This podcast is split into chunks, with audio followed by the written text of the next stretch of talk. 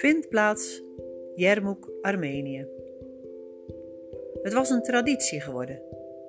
De hele maand mei waren de dames er te vinden. Ze keken uit naar dit moment, zonder echtgenoten, met elkaar. En hoewel er wat afgeroddeld werd, hadden ze vaak samen de slappe lach. De dagen vol pret bracht hen 's avonds moeilijk in slaap.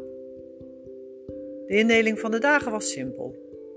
De ochtend van negen tot half één stond in het teken van de behandelingen. Daarna de lunch en de middag waren ze te vinden in de heilzame bronbaden.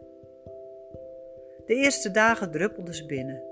Ze installeerden zich in het verouderde luxe hotel met de uitgesneden houten trapleuningen, de rode lopers in de gang en de mooie hoge ramen die uitkeken op het verroeste Cupido-fonteintje die warm bronwater spoot.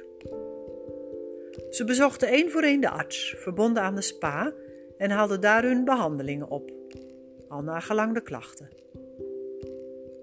Na enkele dagen zat het ritme er stevig in.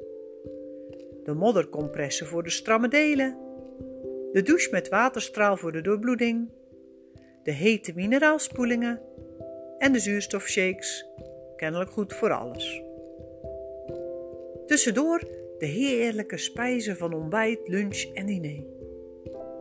De dames waren het eens en vonden dat als je zo met je gezondheid bezig was, je goed moest eten. Dat was hier ooit anders geweest. Een sober eten- en drinkbeleid in een rijke omgeving. Maar met de komst van de nieuwe spa-directeur waren ze gezamenlijk naar het kantoor van hem gelopen. Het gesprek, als dat het was, had kort geduurd.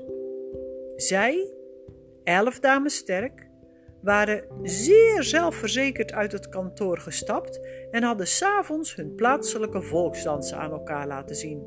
Ja, de stemming zat er goed in. De directeur was sinds die tijd vooral bezig met het bestellen van eten en drinken. Het had de spa geen windeieren gelegd. Het bezoekersaantal was de laatste jaren, net als het gewicht van de dames, fors gestegen.